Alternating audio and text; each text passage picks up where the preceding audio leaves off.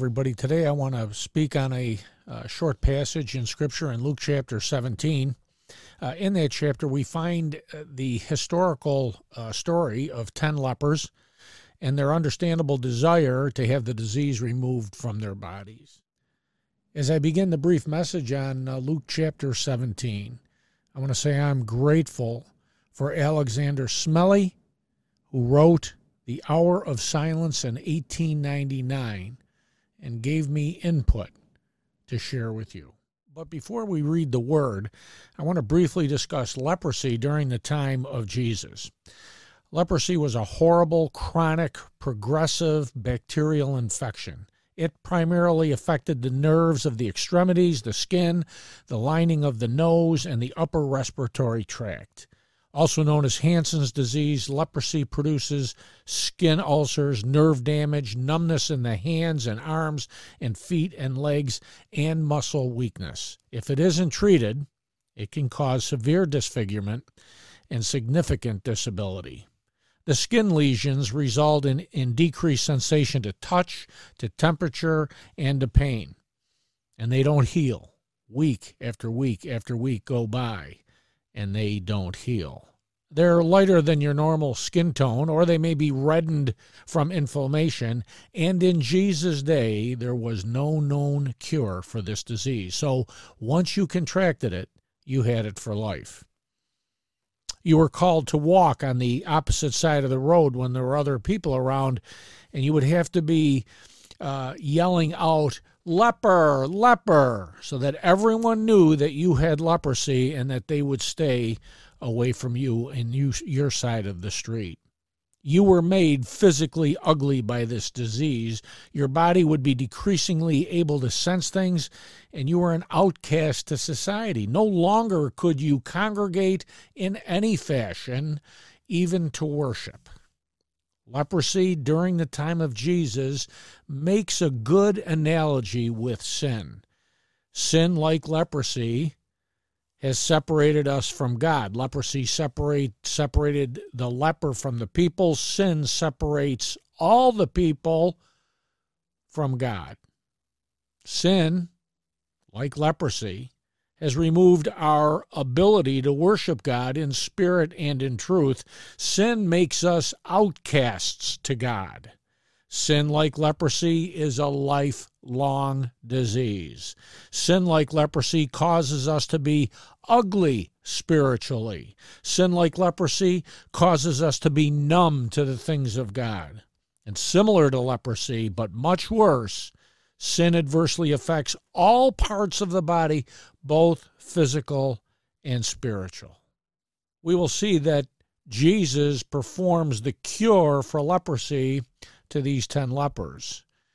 And we will also find in Scripture that Jesus provides the only cure for our sin that separates us from his Father. And that is, we need to have a saving faith, a faith where we repent of our sins and run to the Lord Jesus Christ, asking him to forgive us and to be our Lord and Savior. And if we do that from the heart, he tells us that he will turn no one away. We will see that at least one leper uh, knowingly rejoiced over their healing, but we gotta believe that all ten lepers were rejoicing over the healing of their bodies. And we too need to rejoice over our salvation. And we need, we too need to be rejoicing over all the goodness that God has done in our lives. And so now let's read what the Word of God tells us. I'm in Luke chapter seventeen. I'll be reading verses eleven through seventeen, and I'm using the E S V version. On the way to Jerusalem, he was passing along between Samaria and Galilee. And as he entered a village, he was met by ten lepers who stood at a distance. We see why they were standing at a distance, and lifted up their voices, saying, "Jesus, Master, have mercy on us." When he saw them, he said to them, "Go and show yourselves to the priests." And as they went, they were cleansed. Then one of them, when he saw that he was healed, turned back, praising God with a loud voice, and he fell on his face at Jesus' feet, giving him thanks. Now he was a Samaritan. Then Jesus answered, "Were not ten cleansed? Where are the nine? Was no one found to return and give praise to God except the foreigner?" And he said to him, "Rise and go your way. Your faith has made you well." All ten men cried out to Jesus, "Have mercy on us." They must have felt and believed that this man Jesus could in fact heal them if he only would have mercy on them. And so Jesus obliges all ten of them out of his power and his love, and he heals them all. All ten looked at themselves and each other, I suppose, and saw that the disease that had so ravaged their bodies was now gone. You know, we can imagine the joy that all ten of them must have felt. Can we imagine someone having a serious disease like cancer, where, where they've been diagnosed, taken scores of radiation treatments, scores of chemo injections, and because of the disease and the procedures, they are so skinny, they're skin and bones. They can't sleep through the night. They've lost all their hair. They have no energy. They throw up half the time when they eat. They can't laugh or enjoy a moment of life because they remain so very, very sick. The doctors tell them that they've done everything that they can possibly do. There's nothing else medicine can do to help them. And then they think, "I'll ask Jesus." And they pray, "Lord, please have mercy on me." And shortly after their next visit to the oncologist, they begin to feel better. They can sleep through the night. They have more energy than they've had for months. Their hair is growing back quickly. They can eat without vomiting. And every day that goes by, they get better and better and stronger and stronger.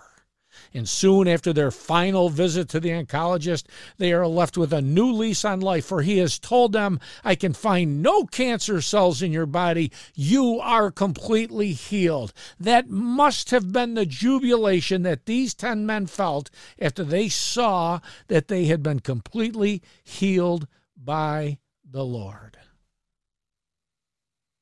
But only one leper returns to thank Jesus. And how did he do it?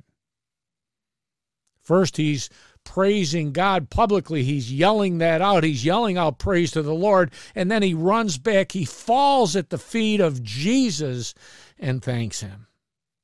You see, he was an outcast.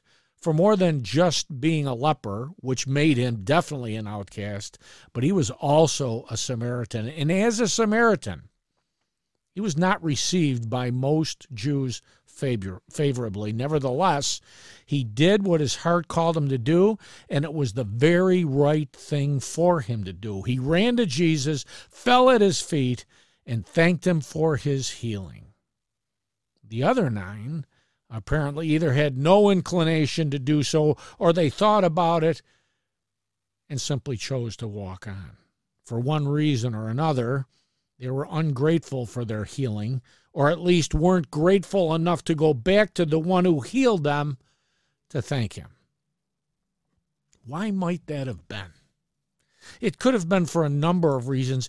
I want to briefly discuss four. First, acknowledging being healed by Jesus may have gotten them into hot water with the religious leaders of the day. Remember what the Pharisees said after Jesus had healed a demon-possessed man who was blind and mute? They said, "It is only by Beelzebub, the prince of demons, that this man casts out demons." Maybe they didn't want to battle the religious leaders, the religious hotshots, and thought it was better that they sort of went away hoping that no one else noticed. May we be unlike those nine. May we be bold in our faith, not being afraid to tell others about Jesus and what he has done for us and what he can do for them. May our prayer be, "Lord, help me not to be a coward." Perhaps the other nine lepers thought, "Maybe if we go back, the master will ask us to give up everything and follow him. And while we're quite grateful for this healing, and we do acknowledge that it was him that healed us, were not ready to give up everything for him. So they continue walking down the road. For us, may, may we review our own lives. And if there's any area, and there most certainly will be an area or areas of all of our lives that have where we have yet to completely turn it over to him, may he not only give us the strength, but the desire to lay that part of our lives at his feet and tell him to do with it as he wills. Perhaps, now that the nine lepers are healed, they're too excited to think of anything else but getting back into the world, just like they were before they contracted leprosy. No other thoughts were entering their minds at this time other than, let's go, fellas. It's time to take advantage of our new bodies. The world has too much of a draw for them, and they wouldn't even go back to thank Jesus. Now, may our prayer be, Lord, may you always be more than enough for me. May I find the things of this world, when I compare them to you, to be as nothing to be longed for, nothing to find true joy or happiness in. Perhaps the lepers thought to themselves that they should have never contracted the disease in the first place. After all, they were good husbands, good fathers, hard workers, honest men, maybe even tithers at the synagogues. Now the Lord had healed them because they shouldn't have gotten the disease in the first place. This was just that they were healed. We should be reminded daily and pray, Lord, I am all too aware that I deserve hellfire for eternity, and if it weren't for your good, divine wonder, joy, and mercy in my life, I would be a broken wretch here on earth, and spent and spent would spend an eternity in hell forever and ever. Thank you. Thank you, Lord, for pouring out your grace and your mercy and your love in my undeserving life. Finally, maybe these lepers sought out Jesus while he was on his way to Jerusalem because they knew he was the only one who could heal them, but now after having been healed, they no longer need him. He did his work, they got what they wanted, and they no longer needed his power or wanted his presence in their lives. May our prayer repeat the words of this often sung hymn, I need thee, oh, I need thee, every hour I need thee. Oh, bless me now, my Savior, I come to thee. Can there be a sin greater than being ungrateful and ingrate toward the good things the Lord has done for us? May we be an ever thankful people, for he and he alone deserves our praise, our adulation, and our thanksgiving. So go now, right now, and give thanks wherever you are to the Lord, for he is good, and his steadfast love endures forever. Thank you, and God bless you.